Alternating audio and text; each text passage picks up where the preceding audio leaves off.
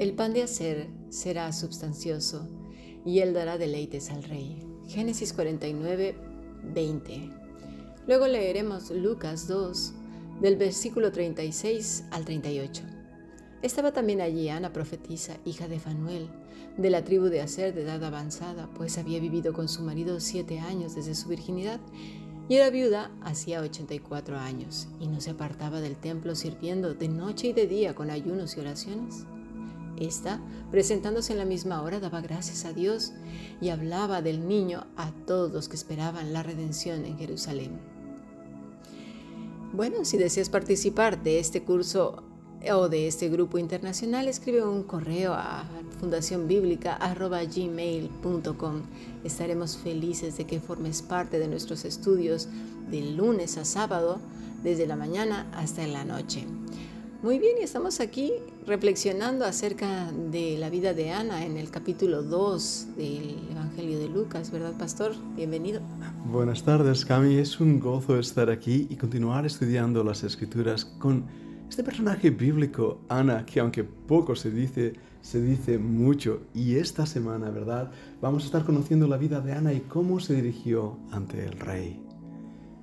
¿Cómo fue su vida a pesar de su viudez? Recordar que ser viuda y sin hijos en todas las épocas de la historia ha sido difícil. Y aún hoy en algunos países enfrentar la vida solo no es fácil.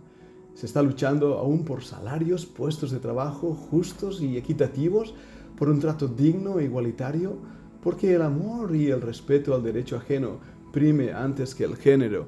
Pero en aquel entonces ser viuda aún era más difícil. Así es, pastor. Esta mujer, aparte de ser viuda, tengamos en cuenta que son 84 años de viudez, 7 de casada, pues estamos hablando que estaba, yo creo, alrededor de los 100 años. Imagínate. Era una mujer muy mayor. Así que no estaba nada lejos de enfrentar carencias y críticas, de padecer enfermedades pues propias de una mujer mayor y sobre todo porque las condiciones de antes no eran las que tenemos en, en, Occidente.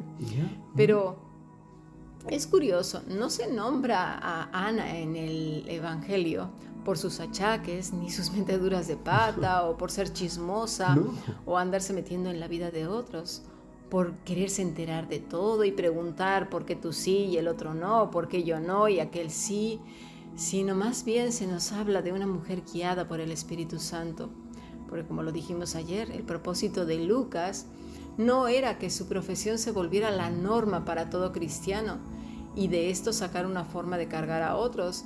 Déjeme comentarle, pastor, que he recibido a lo largo no solamente de este curso, sino de, de mi trabajo ministerial, mucha, muchas personas verdaderamente afligidas por toda la carga que reciben de ciertos hermanitos o hermanitas o predicadores que no han entendido bien lo que Dios quiere decir a través de las vidas de otros y ponen una carga muy pesada a través de que si no sirves, no sirves. De hecho, esa es, una de las palabras que más se menciona. Si no sirves, no sirves para nada. He escuchado eso muchas veces. Si no vives para servir, no sirves para vivir. Incluso esa frase. Y, qué contradicción. Y cuando vemos el ejemplo de Ana, que estaba llena del Espíritu. Exactamente. Y creo, pastor, que, por cierto, invitamos a todos a ver nuestro programa del martes que viene de fin de año, que trata mucho acerca de lo que es un siervo, porque primero hay que entender qué es un siervo. No se va a tocar en, esta, en este podcast, pero los invitamos, ¿verdad, Pastor? Que estén ahí el martes que, viene, porque hay que profundizar en este tema, porque ha traído mucho dolor. Mucha carga. Mucha carga, muchísima. Así es, de hecho, voy a dar un dicho, aparte del que ya dijo Pastor. que parece que el baremo espiritual se mide en cuanto a esto. Dime cuánto haces en el templo y te diré cuánta espiritualidad ah, tienes. Fatal. Sí. Esto eh, precisamente fue condenable, fíjese, por el, eh, por el Señor Jesús. Si alguien tenía de qué, de qué jactarse perdón, en cuanto a labores, eran los religiosos de la época. Lo hacían visible y de hecho demandaban de los demás un cumplimiento riguroso Y ahí del que no lo cumpliera, ¿verdad? Pero que el Señor Jesús les confrontó, ¿no? Los fariseos, que ponían cargas que ni ellos mismos podían llevar. Eran, eran ciegos, guías de ciegos. Pero es el mismo principio que hoy se repite y que estamos ahora hablando. Sí, sí, sí. Ahora bien, habrá quien diga, ¿y qué? ¿Ahora no voy a colaborar en la iglesia? Ya. Bueno, es como decir, ¿vives en tu casa y no haces nada? trabajas en la oficina y dejas todo desordenado, tiras cosas y no levantas, no cuidas tu puesto de trabajo, dejas tu escritorio, tu lugar hecho un desastre, o vas a una casa y te la pasas sentado haciendo uso de todas las instalaciones y no haces nada, o estás viviendo en casa ajena y no te acomides, o te lo pasas como el marajá, el rey de España, nada más viendo cómo eres servido, ¿verdad que no? ¿Se estas, ya, todas estas excusas ¿no? es, es mostrar que no se entiende lo que la escritura dice en cuanto a la vida espiritual. Exactamente. Es decir, la iglesia o el lugar, el establecimiento, por norma ya nos han enseñado a ser educados y a colaborar. Correcto. ¿sí? Mire, mi abuela me decía, hija, si quieres ser bien recibida en todos lados, acomídete. No estés sentada esperando a ser servida. Ayuda sin ser entrometida. Ve midiendo la situación y hasta dónde te sea permitido, valora hasta dónde puedes ayudar y qué debes, y qué debes hacer. Aprende a leer a las personas.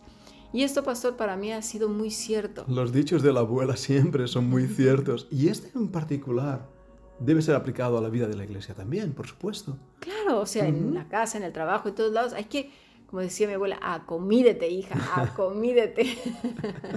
Qué bueno.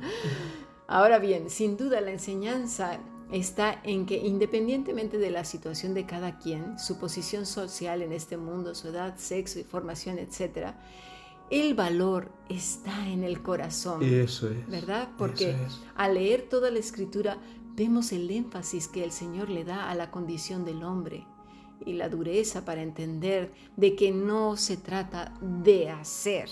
Sino de ser, de ser. ¿Cuántas veces lo hemos dicho en nuestros podcasts? Y la importancia del corazón, de lo que hay ahí dentro. Mira, vamos un momento a Génesis capítulo 6 y versículo 5. Escucha lo que dice.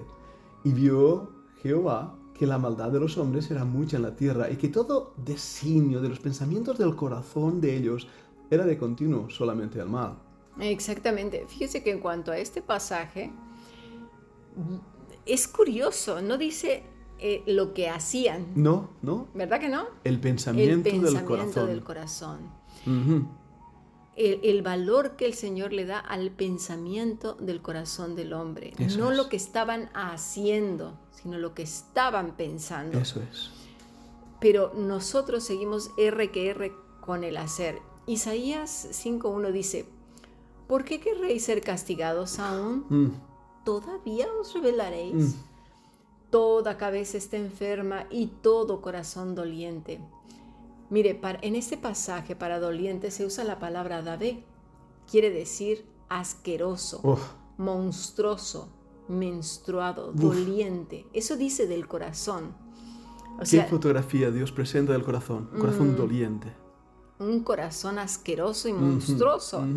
A mí me hubiera gustado más que lo pusiera en la palabra tal cual es, asqueroso y monstruoso. Los traductores aquí tal vez escogieron un término que fuera suave pero mm. incluso la palabra menstruoso, un, trapo de menstruo es lo que quiere decir esa mm. palabra.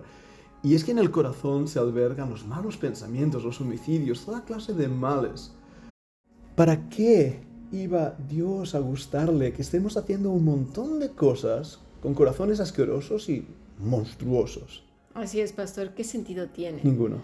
Eso ya sabemos hacer súper bien todos los hombres de todas las culturas y todas las edades. Somos hipócritas por naturaleza.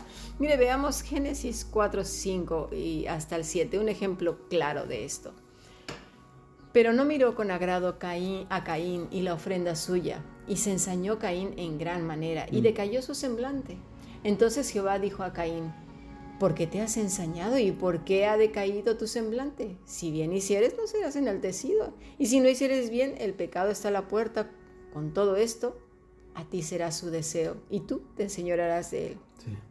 ¿Cuántas veces, de verdad me pregunto, pastor, nos habrá dicho el Señor, ¿por qué estás con esa cara tan rancia, amargada, de limón agrio?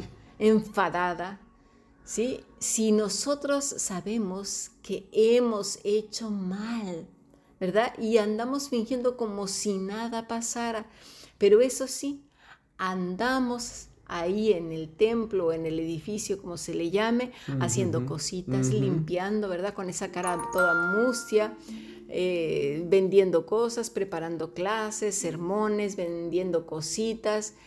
Cuando traemos un conflicto interno tremendo o conflicto con las personas o ah. andamos haciendo cosas malas o sea, criticamos a Caín, pero nosotros estamos muchas veces igual. Es la antigua religión, es lo que pasa, que todo el hacer acalla nuestra conciencia delante de Dios y nos hace sentir bien como si cumpliéramos con Dios, cuando Dios no pide obras, pide que el corazón esté entregado a Él. Yo creo que tenemos que reflexionar un poquito más acerca de estas cosas y vamos a ver estos contrastes en nuestro siguiente podcast, ¿le parece, pastor? Me parece muy bien, veremos cómo Ana y su corazón era lo que a Dios le importaba. Así es. Sigamos pues en el siguiente podcast.